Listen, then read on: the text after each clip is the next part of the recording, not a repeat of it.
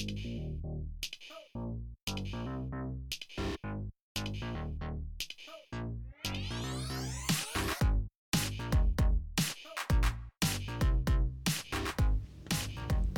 welcome to this very special holiday edition of the MGO Fish podcast. My name is David Arnold. I'm your host. And Garrett is actually not at the barbecue in Ann Arbor this weekend. He's actually in Chicago doing his own little vacation.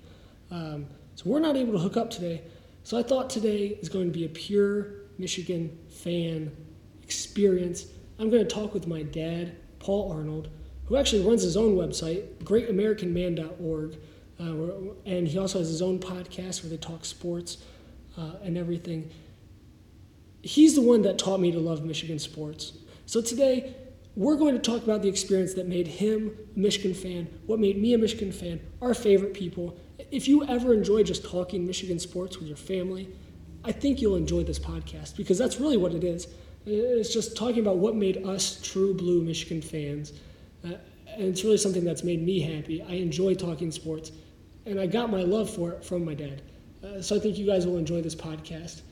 Dad, how are you today? I'm doing awesome. Yeah. The sun is shining. I went swimming, eating a lot of food, just kicking back now in air conditioning with good Wi-Fi with you. Yeah, it's amazing. We're in, we're in Traverse City, Michigan, the Holiday Park campground here in Traverse City, Michigan. We did not think we were going to get good internet.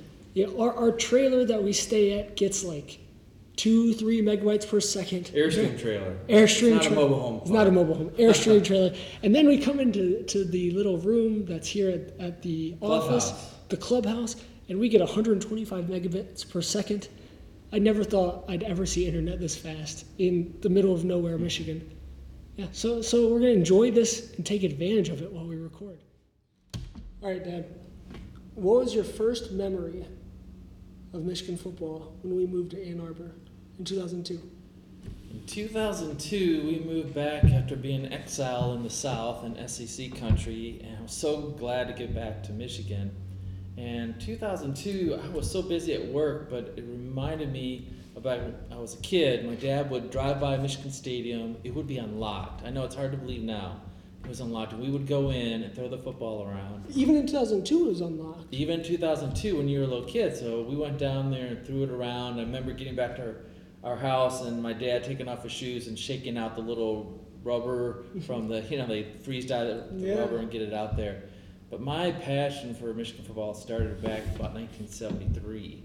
Now here's a crazy thing, right? Bo Schembechler, everybody thinks about him.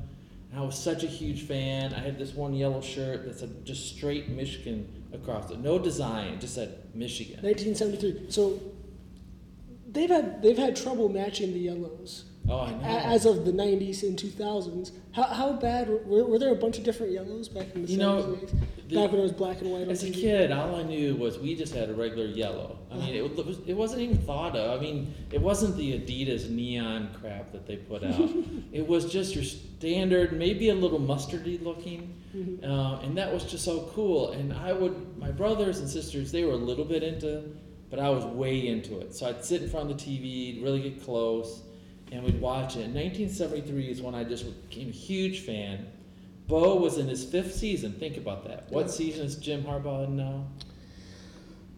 Well, he's 0 and 4 against Ohio State. No, so- no, no. He's in his fifth Yeah, season. yeah, I know he's in his fifth. He's He's going in to his fifth season. Yeah, yeah, In. Bo's fifth season, they went 10 and 0 against Ohio State. Uh, no, excuse me, regular season, and then they faced Ohio State. And do you know this? This was the famous game that they tied that doggone game. Oh, and And is that when Ohio State went to the Rose Bowl? Right, it was Yeah. 10 10, and the rest of the Big Ten voted to send Ohio State over Michigan.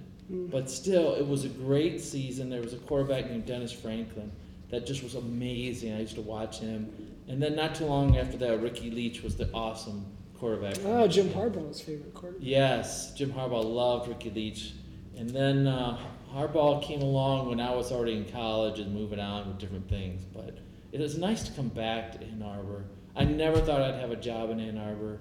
I always Yeah. thought it was like the Wizard of Oz when I saw the big house. I'm like, oh, that's so awesome. You know, I I, get there? I remember I was 11 when we moved, and I really wasn't even that big of a Michigan fan before 2002.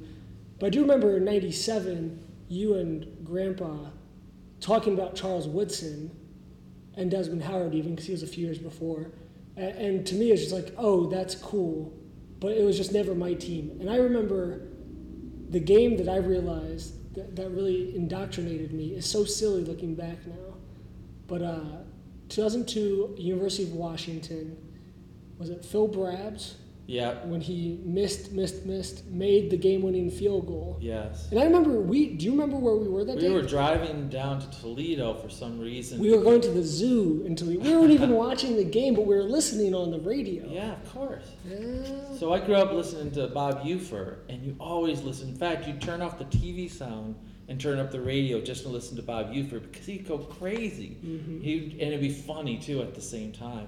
But we were listening, and Phil Brabbs is from my home city of Midland, Michigan. And that's the other reason we were listening because I was rooting. He's a great guy. He's in business now as a consultant. He's had some health problems, but that was like his one shining moment. If I borrow from basketball, after that he didn't do so well. Well, yeah, but legend forever for that game. And I, I remember being so emotional about it, even though I wasn't even a huge Michigan fan up until that point.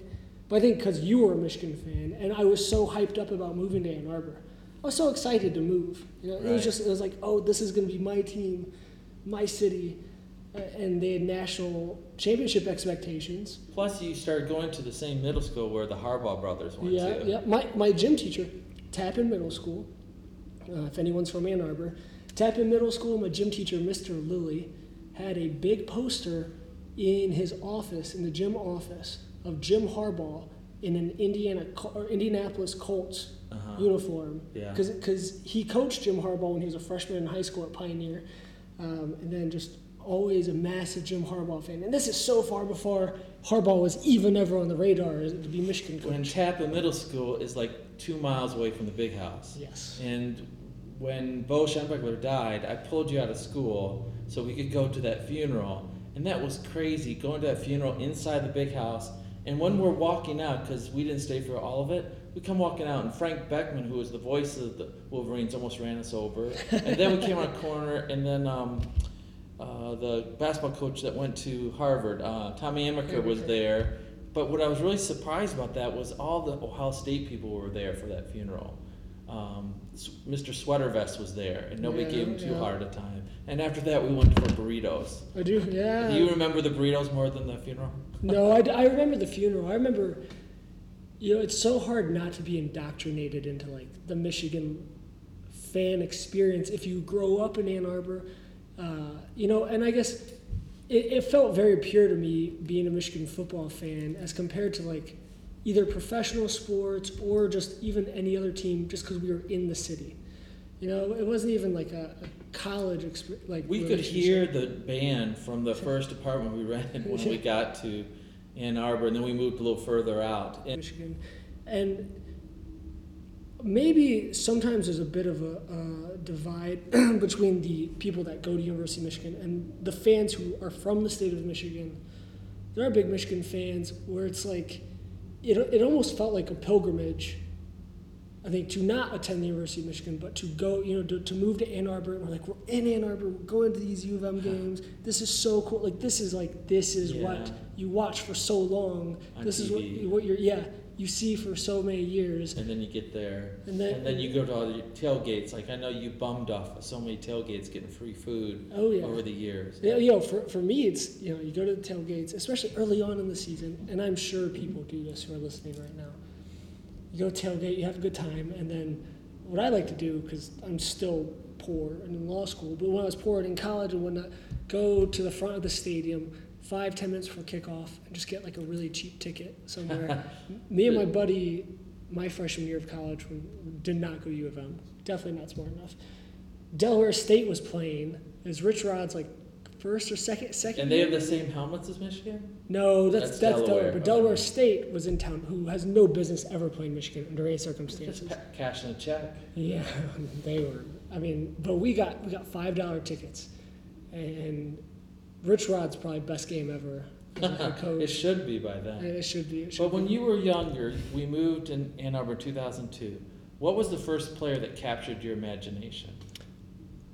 oh, Braylon Edwards. Braylon Edwards, really? Oh well, okay. That's okay. I Well, mean, he got okay. number one. That Let me say this: deal. in my heart, John Navarre has grown more legendary. John Navarre. John Navarre has grown more legendary by the by the day, by the year.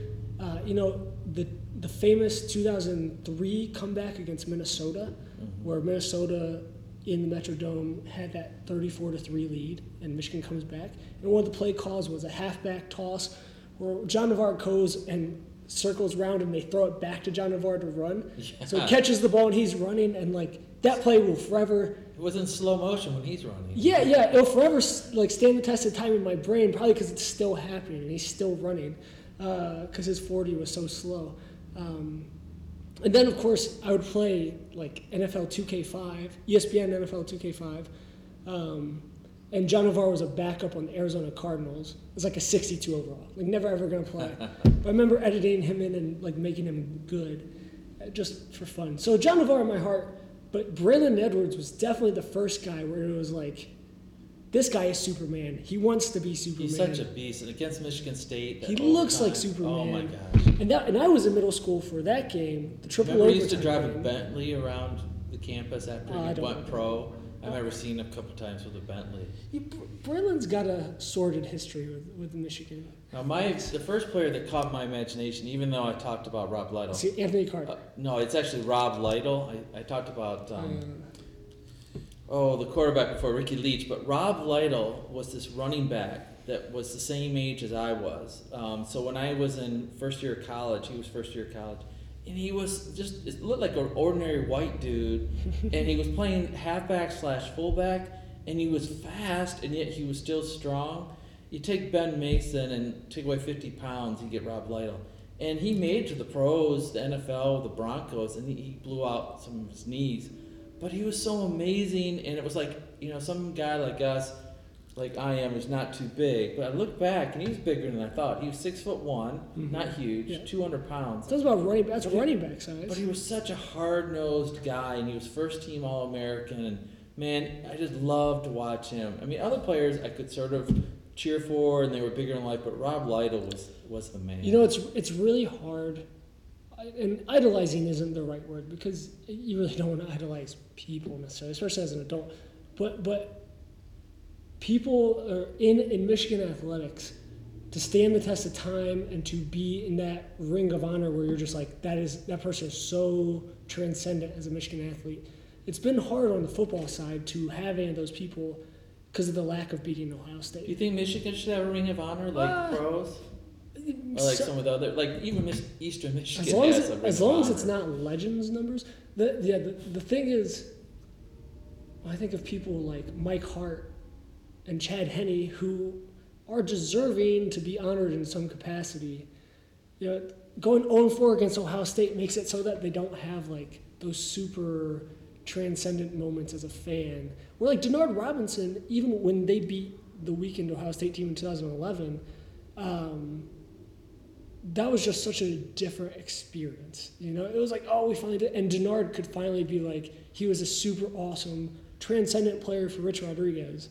And then he also helped them. He was like Sonic the Hedgehog for football. Yeah. I mean, he's just this Oh. guy not too tall, and he could just do anything. And he was so personable too. He still is, and you Yeah. see him around Ann Arbor occasionally.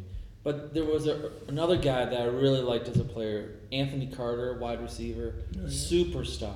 And this is a guy that was all legs. I mean, his upper body was so short, but he had these long legs. And so, a guy I grew up with, Norm Betts from Midland, Michigan, went to U of M to be a tight end. And supposedly, the story I heard from my mom was that Bo Schembechler told Norm, "Your job is to protect Anthony Carter. you know, you have the big six foot six tight end, and if there's ever something going on, get people off him before they, you know, oh, yeah. punch him or do whatever. Anthony Carter was so fast. John Wangler over the middle, a slant pattern. I mean, he was amazing, and he came from Florida, which you think, gosh, a guy from Florida come all the way to Michigan way back then in the '80s wasn't so common Right. as it is now. Rich Rod opened up the He pipeline for that. Yeah, he did. And Michigan recruits so nationally now. It blows my mind. It blows my mind. I mean, they've always recruited nationally, especially under Lloyd Carr. Lloyd Carr produced so many NFL Well, because. Fred Jackson, his Yeah. his running back coach, was great getting people out of the South and Texas. yeah, he was. He because he was from Mississippi, and man, he was so good at that. That's why those coaches kept him. You know, when Rich Rod kept him because of recruiting. Definitely, definitely. The Michigan experience is so unique, and Fred Jackson was such a good coach. It's so it's fun to think back. You know, those two thousands teams were such a different experience for me growing up because it was like my first round of, and we moved here. Michigan loses to Ohio State the first year under Jim Tressel. But of course, lucky us, we moved here the fir- the year Jim Tressel gets hired. So many bad years. But then, but then the second year, we got to see Braylon and Chris Perry and um, John Navarre kind of, you know, do their thing against Ohio State and win the hundredth game you know, Mhm. of the Yeah. rivalry. And I, I remember watching that on TV, and that's my favorite moment. I think as a Michigan fan so far, uh, uh, you know, in my conscious collective memory. And I wish I was alive for '97. I wish I could say I am. I could embrace it as much as I want to because I can't. I honestly can't. You know, I was five at the time. Um, So interesting though, the championship team besides Woodson and maybe Greasy, there's not a lot of players on that team that you just go, wow, they were so super awesome. A Train, Anthony Thomas was. He was- played with the Bears. He he played a bunch of years there. Yeah. But um, yeah, I know there's been a lot of years. Do you remember the year when Ohio State had Fickell as their coach and they came up and Michigan Yeah, 2011 with Denard. And, yeah. and so after the game, we were so happy. I said, we can't just stay in the house. So we went downtown Ann Arbor. you had to hang with your parents and your little sister. well, it was like 50 degrees. It, it was like it was like the most blessed day ever in November. So I said, we got to walk downtown and enjoy just the joy of us winning. And not game." only not only did we do that, everyone did that. That- it, it was like it was like a fa- and the next time we do it, hopefully this November, yes, it'll be warm. definitely, it's gonna happen. And it was it was so cool because they shut down State Street and literally everyone was walking down the straight State Street like we'd, you know, it's it's sad that it hap- it's happened so rarely in the recent past that like that was such a momentous moment, but it was, and it was a very cool moment. And I remember when freshman Blake Countess got the interception from fr- like off of freshman who was the quarterback that was really good for Ohio State a few years ago. Then he's wide receiver for the Texans. Gosh, he was so good. Smith? No. Um, no, not Well, choice. It was But after. the whole rivalry, you, Ohio State loves to beat up on Michigan, but they say they need Michigan in the same way. If they don't have a good rivalry, where else are they going to find like really great wins? And, but what really bothers me about Ohio State, and I got to rip on Ohio State at least once, is they their scheduling is so lame. They schedule so many softies. It's almost like they're in the school of Alabama scheduling. Let's let's schedule nobody and then save up all our energy for Michigan. But somehow, some way, Harbaugh's got to get over the top, and maybe by giving up the offense to Gattis this year will make the difference. Maybe having a quarterback that really scrambles and can really go. But it's always been the defense, I think, that lead, lets Michigan I down against Ohio State. Last year was so random. They run over us every year. Doesn't matter what Don Brown does. It seems like he's so super great until the Ohio State game, and Ohio State figures them out. And I always wonder conspiracy, something being slipped to Ohio State right beforehand. Well, I'll tell you with Greg Mattison, who knows now? But um, yeah, Conspiracy. yeah, yeah. That it's just so crazy. And we uh, and Michigan has been so close, you know, in overtime and whatnot. Recently, that's the part of the problem that stings the most with losing as much as Michigan has. For me, is just the fact that there have been so many close, great games. It's like the double overtime game against Ohio State a few years ago, the Devin Gardner extra point game. You know, there have been so many moments in close games, and Michigan just doesn't. Out of any team in college athletics, you can almost guarantee if it's a 50-50 coin flip, Michigan is going to be the team to lose the coin flip. Always. And Just come on, this is a different year. This is a different. well, yeah, year. and Dabo Swinney, in all fairness, went 0 and 5 to start his career against South Carolina and Steve Spurrier. Right. So if there was ever a chance, um, Start dreaming. start dreaming. National title. Yeah, but football, Michigan football does it like any other, like no other sport does for me. I get so passionate. You know that when Michigan wins, I get so crazy. When they lose, I get so angry. I take it so Well, personally. And I've, jo- I've joked about it before, and I, if people ever listen to the first podcast, we've made a tradition out of on the day of the Ohio State game, going because of the past few years have been so bleak. Going and cutting down our Christmas tree during the first quarter, and then dep depending on the score and everything, you know, maybe we'll watch those last three quarters. Um, uh, which doesn't really help Yeah, much, but we just we have we have to have something to get the edge off. This is a new tradition just to save our marriages and family life. Because my wife was like, I can't take it anymore. You're about broken every time they lose to Ohio State. Uh, but it's just so ingrained to me since a little kid. It's like worse than losing to your brother, worse than losing to your worst enemy. I just can't stand Ohio State so bad.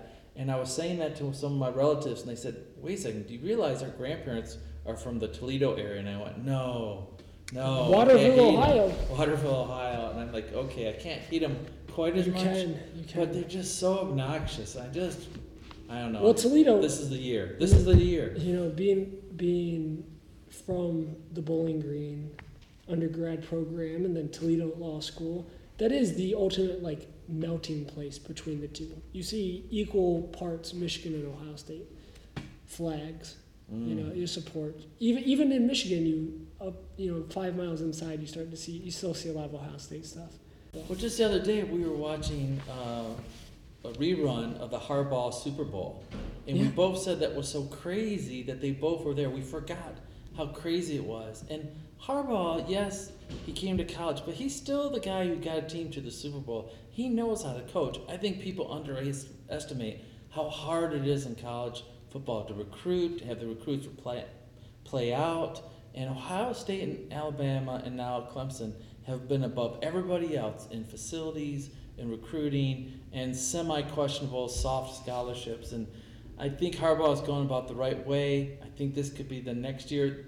What makes me a little nervous is everybody else is saying that too. And it's like, are the players going to buy into that I'll before you- they actually start? I think the math does work out in football, especially college football, where you say, "The- these are the teams that have the best chance this year.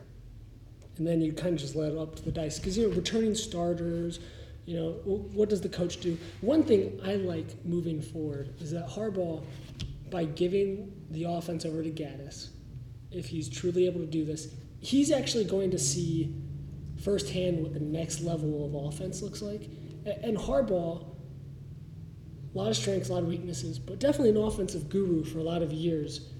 He's willing to adapt, and I think he always saw the pro style as the best way forward. But people can't forget that that he was the head coach for Colin Kaepernick and the 49ers, and he did a lot of RPO uh, with Stanford too, a little bit. But but especially with Colin Kaepernick, they were able to make the Super Bowl because he utilized a running quarterback in an effective way. For some reason, though, Pep Hamilton, I think I blame Pep more than anyone because I really don't think Pep utilized the offensive skill set as, as well as he could have. Uh, and Wilton Speight, I think, feels the same way. I think it's just too many people involved in the office and in the offense, and I think that's what he finally figured out that he had to simplify it. And each year he's made adjustments. There's no Mhm. doubt Harbaugh's made adjustments. So in Harbaugh, I trust we're Mhm. going to make it. Um, but football by far is number one. Uh, basketball for Michigan has been huge for me growing up too.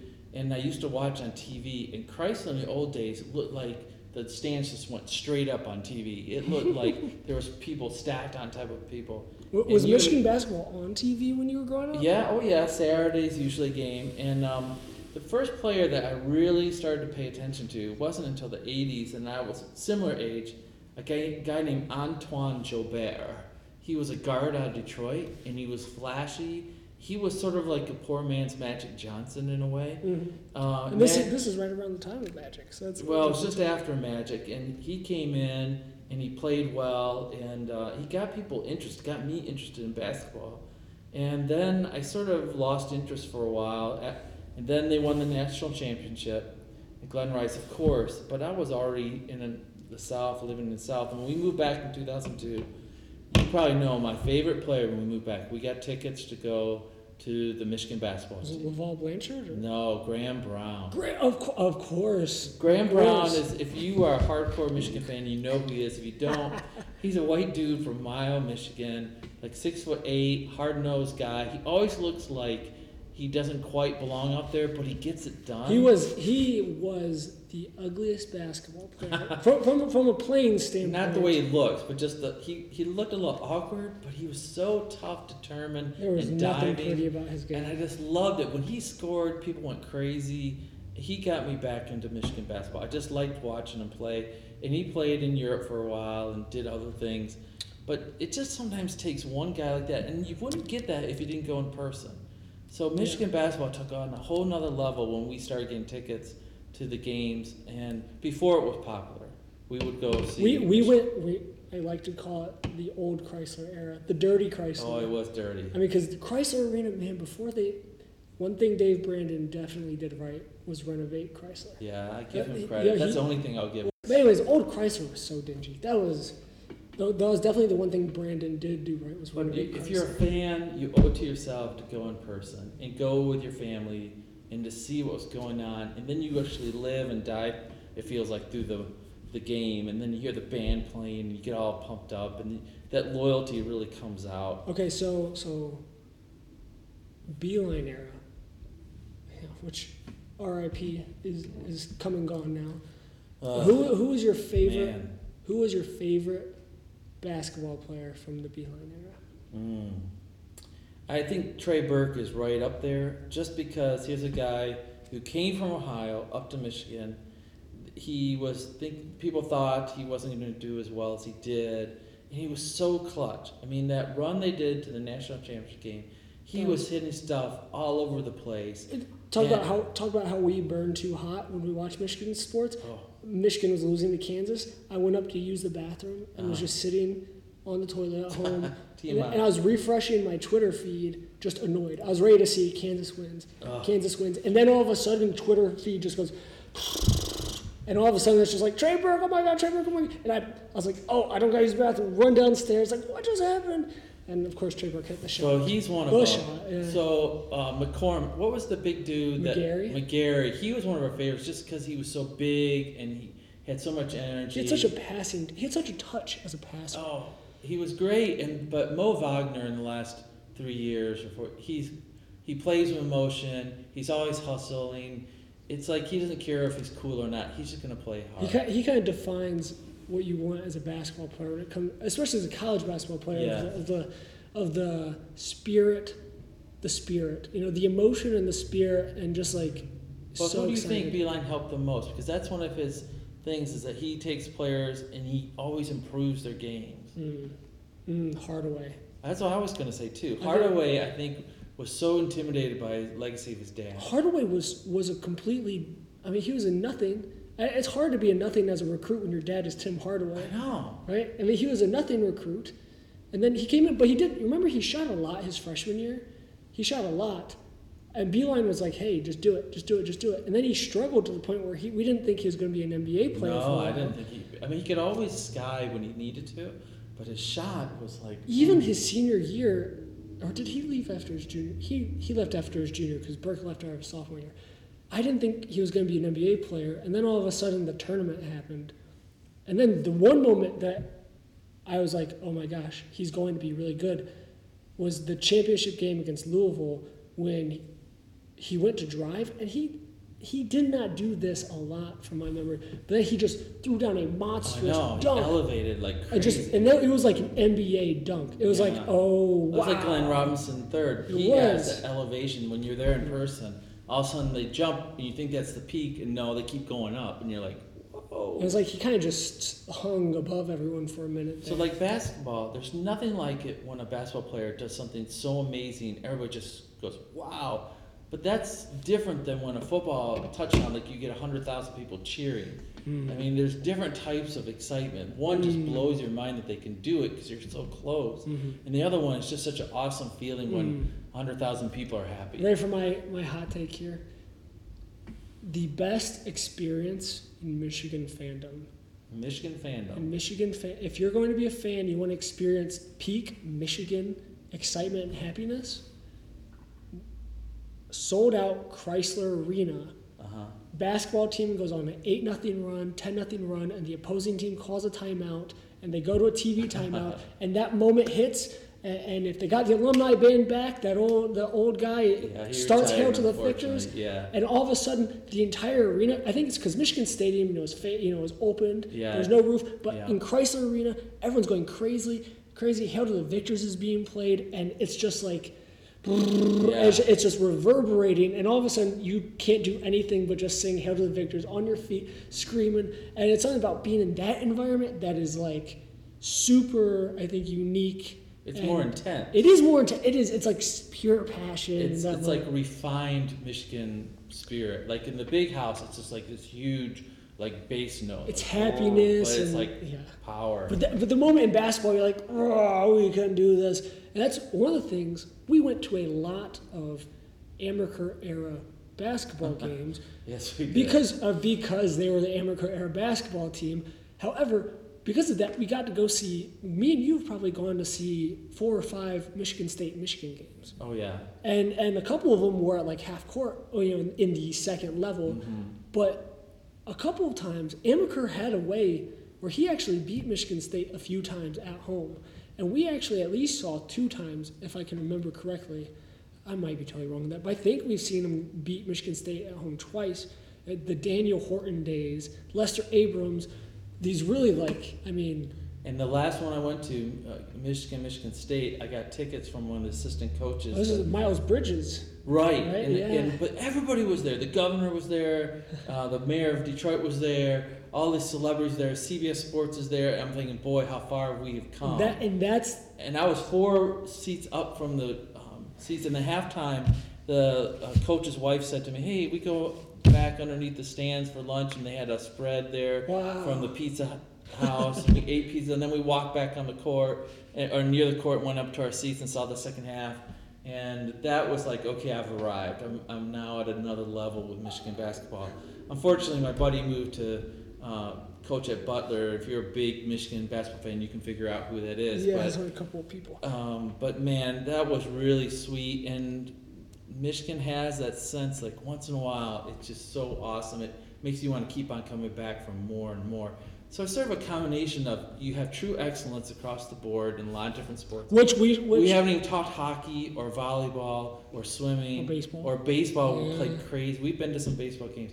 Just the accessibility in Ann Arbor too to get to all that. I always wish that a lot of the season be played during the summer when I have more time to get there. Like in the Mm. springtime, I want to get out of work early so I can get over to a basketball game. Or I want to oh do yeah. this. But it's uh, it's an awesome feeling. So as you can tell, even my email has Go Blue in it. So that tells you something. Yeah, it I, it was so cool. I mean, I I can tell just based off the passion that I've gained from Michigan sports. It came straight from you, the excitement that you had when us as a family moved to Ann Arbor from North Carolina. It, was just like this is going to be so cool, just being this close to Michigan athletics. It's something that like we've. I mean, I live 30 minutes outside of Ann Arbor now, and you guys still live pretty close. But it's like it's something that the longer you live in Ann Arbor, the more you take for granted how accessible Michigan at the sporting events Oh are. man, even wrestling. I mean, but we could we could go to any Yeah. sports game and like you know you live five six hours away as a Michigan fan, you can't go No, often. You live multi you know states away, you can't. That's something that is just so cool when you're just there. Is like, yeah, this is Michigan sports. This is there's a reason why they're so liked, you know, so loved or so hated, depending on Right. The thing about Michigan and other states is they think Michigan is so arrogant because of the academics and all the because they've rich done kids so from well. New York and Or- California. And Ohio says that all the time. I worked down in Ohio for a little while. Oh, Michigan, they're so arrogant, da da da da. And I think, wait a second, you are the guys always talking about the Ohio State. I, think there's arrogance anywhere you go. Anything more inside. Yeah, and college athletics is so tribal, even uniquely more so than any other sport in America. College athletics is just purely tribal. It's the closest thing to how Europe has soccer, where, where all the European soccer clubs are just from the towns. You know, they're just the town clubs that became really big. So, so they're more. Did I tell you the story when we went to Liverpool game and Manchester United last summer? We're going in to see that at the big house. Of course, I'm a huge Liverpool fan. And I'm wearing a red Liverpool polo shirt. And I'm walking in, and the guys taking in the tickets are the same guys who ticket for football games. He looks up at me and says, I've never seen this much red in Michigan Stadium. I hope I'll never see it again. and of course, he's making reference to Ohio State's wearing red, but there was tons of red in there, and so many. That was like one of the biggest, most relaxed parties I've ever been to when we went to that soccer game, and people were relaxed. They weren't too uptight, and whatever happened happened. But it wasn't the intensity of a Michigan football game when everything's on the line. You see them come in and jump up and hit the banner. Um, just really awesome. It is so awesome. It is so awesome. I, I think, yeah, there's a reason why I think it gets hard in this era of Twitter, with the Twitter beef and everything, and even social media in general. College athletics and just sports in general be, can can feel so toxic so quickly, and it's like there is a reason why Michigan fans are Michigan fans. So we haven't talked about one segment of Michigan fandom that some people love and some hate. And I don't know where we are with time, but the Fab Five. The Fab Five. We haven't talked about Juwan Howard's Fab Five. Well, the Fab Five were just so their own people. They came along and said, "This is who we are. We play Wait, wait, really wait. good basketball. We wear long shorts." First, where where were you? Where were you when the Fab Five first hit your radar as like as like a person? What was it? I Was mean, you we- were you were living in, so in Kentucky or Maryland, but like what what was like the experience? I mean, so the Fab Five from a distance was like, "Man, these guys are so good. I'm so glad they're playing for Michigan. So glad they have each other's backs, and they seemed like so cohesive." Um, and you just hope for the best, right? Uh, From a distance, you just hope for the best. They'd be around. It was almost like Michigan's answer to Jordan, because NC had Jordan, and, and he wasn't in college. He was great, but not the The NBA Michael Michael Jordan, Jordan. yeah, But here, these guys all could play. They could all play different positions. Um, the hope was they were going to play for a couple years and get us a national championship. I think Webber is really a smart guy. So is Jalen Rose. I'm hoping they're going to come back and say, "Hey, we were young. We made some mistakes. All's forgiven." Other people like we're so over these guys, but I think for the uh, for Michigan and a lot of young players, they looked up to these guys so much that they could have attitude and not go too far, and a, a program embrace them for having that I'll tell you, you know, the 30 for 30 on the Fab Five, I think really allowed the legend of the Fab Five to continue for my generation and the younger kids now coming up, where they have it so accessible, where they can watch it all condensed.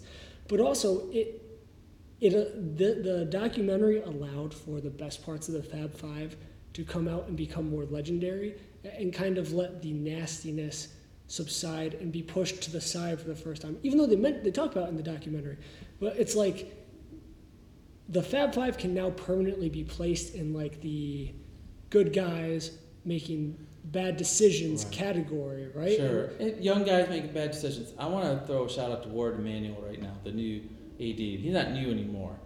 I think he came in and has done an unbelievable, great job Yeah. uh, after Dave Brandon. He is not a guy that needs attention. He's so quiet. He's so behind the scenes. well, we had the in, interim guy that went to. Hackett. Hackett. He did a good job too. But Warde Manuel, you see him around the town. He, I saw him walking to have lunch with his wife down at Subway the other day. He just he keeps himself, but I guess one on one, he lets people know who's boss, and this is the mm-hmm. way it's going to be. And he handles things so well. And I wasn't sure he should hire Juwan Howard because of no college experience. Besides that, I have no problem about that. But I'm Mhm. thinking recruiting is a lot of that. Scheming for college is a lot different than NBA. But Warde handles it so well, and then they get a bunch of great assistants. Oh yeah, Phil Martelli is that's that's like the best assistant hiring of like. I mean, I mean, I don't, I shouldn't say all the time, I'm but just like Warde is a really good athletic director, and I'm old enough to remember Don Canham, who was the guy who brought in Bo. And Don Canham had an attitude, but he was a marketer. He knew what he needed to do to get more people. marketing might sound like a dirty word for Michigan after fans. Dave Brandon. yeah. But I, yeah, and that's the cool thing is it seems like Warde Manuel makes these decisions, whether or not they're popular or not, on the non-sports side, the financial side. He makes decisions. He he lets people know. There's a little press release, and he lets it go. Like it seemed like Dave Brandon, whenever he would make a big marketing deal or, or announce a sponsorship, he had the PR guys pump it out and be like. Dave Brandon made this happen, and this is happening, and it's like they try to make a celebration out of the business side of things people don't want a celebration of the business side. It doesn't matter. Like, he always came across as doing everything for the dollar. Every decision seemed like, how can we make our brand bigger? How can we grow? I mean, the- he is the how most can we squeeze more? he is the most of evil fans? guy in America. He killed he killed Toys R Us. He killed Toys R No, Us. they're opening up a few stores a- every you know, season now. but it's after a they after they cut the after they cut the pensions a- Oh. and didn't pay the workers they fired. Yeah. That that's why they're opening the new stores because they had declared bankruptcy and then But Don Canham, a long time ago, was a good AD. He best thing he did is he brought in Bo Schembechler, but he built the foundation so the, a lot of these things could happen. And but I think the pride of Michigan sports needed somebody like Warde Manuel who had played, that understood it, and the alumni demanded. And the alumni were not behind Rich Rod. They didn't feel like he understood them. He, they didn't want to sing "Wing Behind My Wings" or "Underneath Yeah. My Wings." That was just totally Oh, the reading the room stuff. wrong. That's right. Yeah. I mean, Hoke under, Brady Hoke understood it, but he just didn't have the football smarts. Bra- Brady Hoke. I think I think all Michigan fans will say this. Brady Hoke uh, should be welcomed back in Ann Arbor every day of Yes, the year. He should be back as a coach of some capacity or as, as an administrator. Great guy. There's someone that just he he bled, he bleeds and blue, Oh, and you know guy. it, right? You know, Yeah, no it's like- problem. and like I, I mean, I really wish he would it would have worked out better, but you just knew he loved Michigan football. Yeah. And especially in hindsight with Harbaugh being here, is it's just like I would take that job even if I was way underqualified for it too. You know, like uh, it's more on Dave, Dave Brandon's. I had the opportunity to meet Lloyd Carr after he retired, and it wasn't about football, about something else. But he had, he wasn't a he's not a big man. He, he doesn't talk fast. He's from the south, but he, when he looks at you, you believe him. hmm He's a real genuine guy, and he might be. Some people say he was in the right place at the right time to get the job at the detriment of Gary Moeller. And I, you know, things happen you can't control, but you can, some coaches they run their their span, and you Mhm. got to move on. And how do you move on in a quality way? But with Jim Harbaugh, everybody has commented that if he does really well, he's going back to the NBA and NFL. I think he will, but not at least for another ten years. I I, think- think after his kids grow up and they won't be in Ann Arbor anymore, I think if he still wants to coach, he'll still be relatively young. So so as long as he eventually gets it turned around to the point where he doesn't. I mean, he's not getting fired, but uh, to that kind of point, this is the thing. I think. A, he wants to be here for 15 years at least, because I he sees himself as Bo Schembechler. Like he genuinely, this is his thing, and and I mean, everyone's talked about this already so much, but like he sees himself that this is he is living his dream even still, even with the record against Ohio State. And as long as the Gattis thing works out and he realizes he is a master of the game, he loves the game. He's, he's a studier of the game. He's a learner. The C the CEO thing is not natural to him, but it's something that he sees Dabo doing. He sees uh, he saw Tressel do. He sees Saban doing, and I think he saw Urban Meyer do. And I think he's really going to try his hardest to become the CEO of Michigan's football team, and just figure that part out. Because if there's one thing I can promise you, it's that if he's able to, he's going to stay here long enough to get a winning record against Ohio State. If he can start turning around, now if they lose the next two years and he's like 0 and 6 and he's able to get like 4 and 6 or something, Right. maybe that changes. But, I think what that's does what it wants take these here for. days to get your program to that level? Do you have to borderline cheat luck. or I mean, well, yes. or like Urban Meyer, Harbaugh made that famous statement a little while ago that everywhere we go, controversy fouled. Well, here's the thing Harbaugh has more wins at Michigan than any other school in the past five years, short of Ohio State, Clemson, and Alabama. Right? So, like, they are so consistent, they just. They're, they're a top 10 program easily. They're just not a top 3 not winning the big game. Right. So so they're a top ten program, but not a top three program.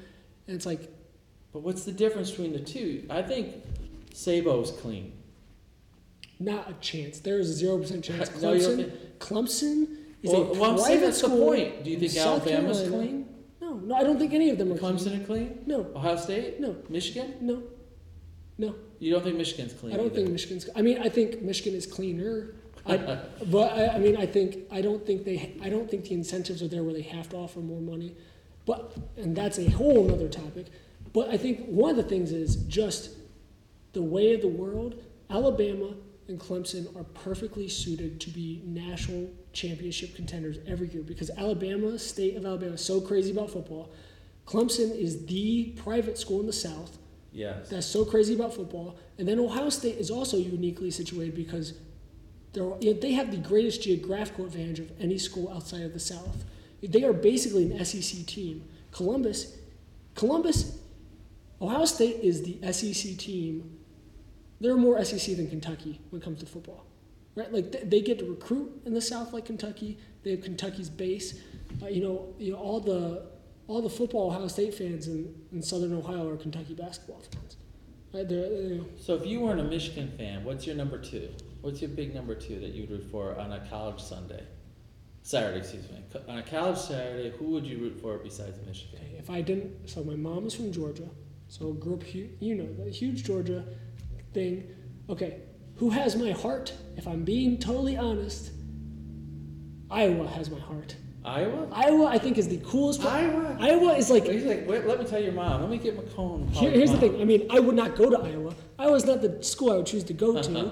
but Iowa, ha- Iowa feels like the the actual like The Hoosiers of the, the, Big the grain, the they're, they're people of the dirt of, of the Big Ten in a way that I want Michigan to be. Like they're like the actual salt of the earth type school, and they always win the night games and they crush Ohio State. But but when it comes to like They're like the Friday Night Lights team of the Big Ten. they, oh yeah, they're just I, I get the earnest feeling from them, like the the But They're real people. Yeah, maybe it's the Steelers jerseys type thing, but uh,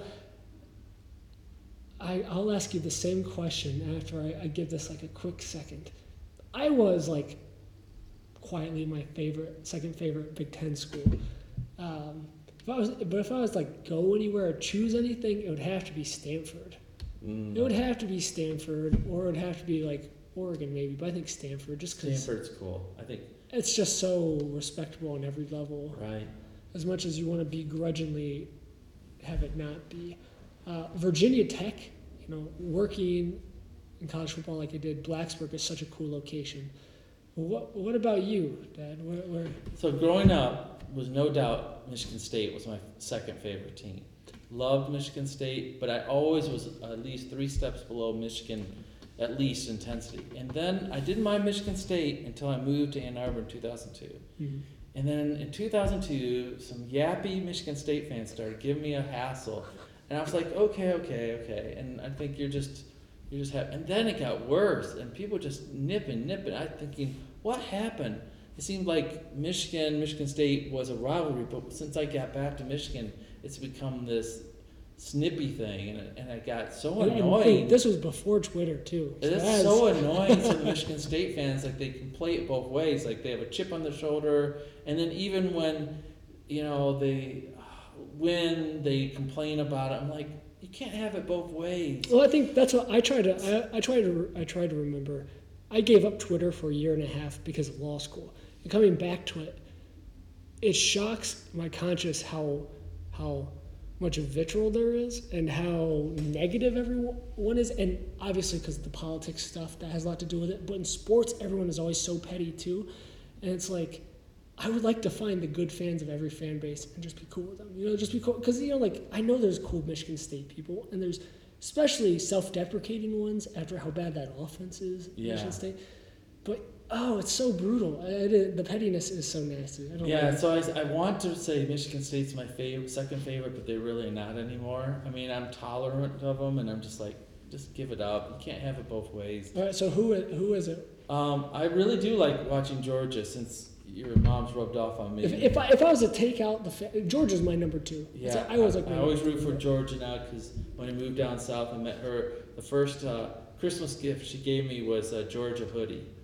No. That was nice. I, I thought, all right, this is when we were dating. She likes me enough to give me a football hoodie. This you- is a good sign. You know, when we were growing, when I was growing up and I was in high school, Georgia had Matthew Stafford and Knowshon Moreno. So I was a huge, I was a huge Georgia fan. I bought a, I bought a bunch of Georgia gear, and then Stafford got drafted by the Lions. Yeah. And I thought that was the coolest thing. Yeah. I, I know you know that, but Yeah. like, I remember that. And then, you know, I have two cousins. I have one cousin that graduated from the University of Alabama, and my mom has Alabama roots.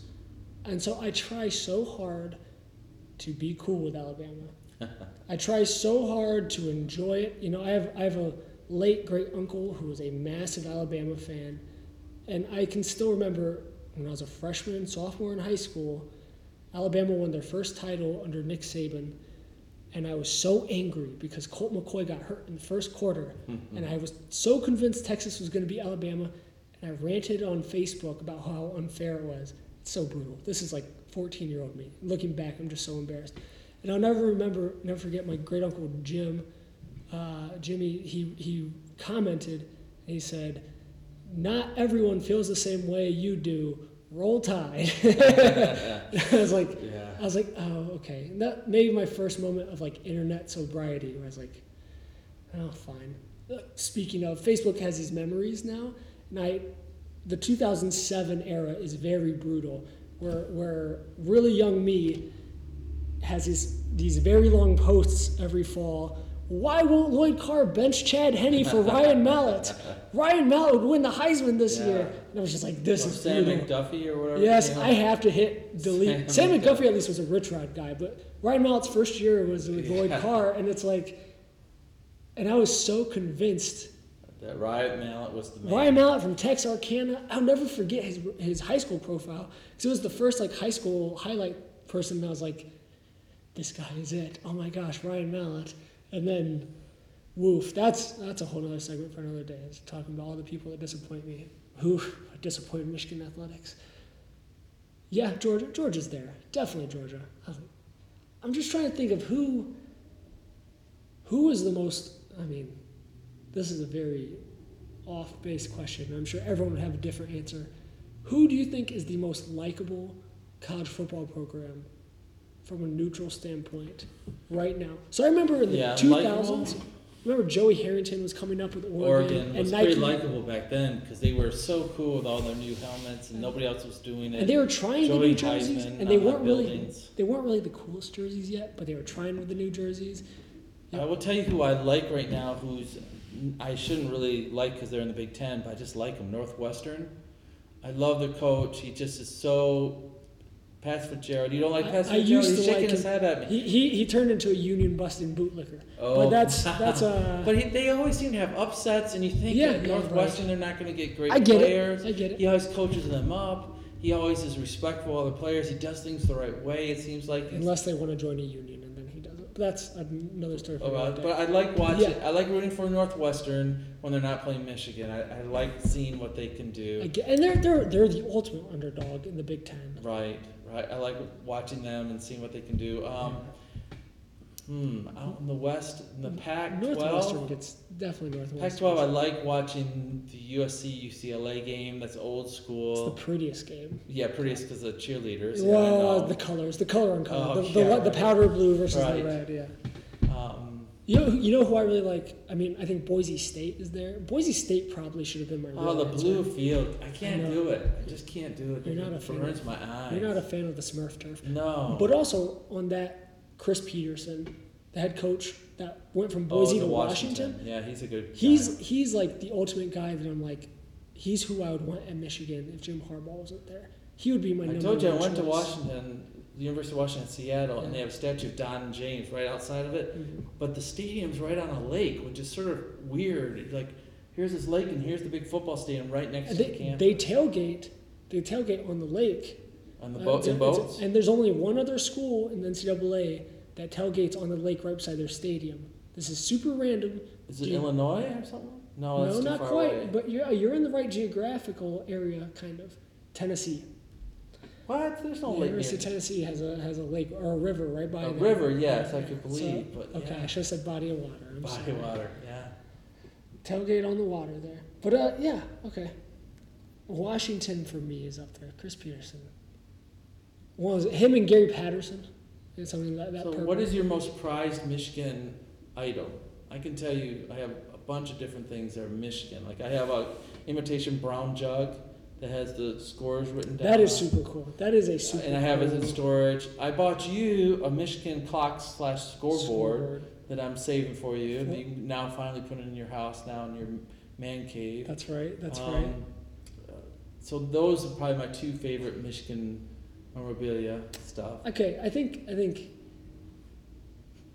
I still have the ticket from when we went to go see Davidson and Steph Curry play against Michigan as a freshman. And I, I tell this story so much, like yearly on Twitter, like every audio thing I've done for five years. Every time we're we're around, I tell it. But yeah, the fact that we got to see freshman Steph Curry, Because early in the season, that's the beauty of basketball. You can see a no name. it was, it was his true freshman year at Davidson, right. and the only way I we just noticed that the scrawny kid was shooting all of the shots for them. because we saw his dad play at Charlotte Like, Hornets when we halftime- lived down there. At halftime, you're like, oh, his last name's Curry. I think this might be Dell Curry's son.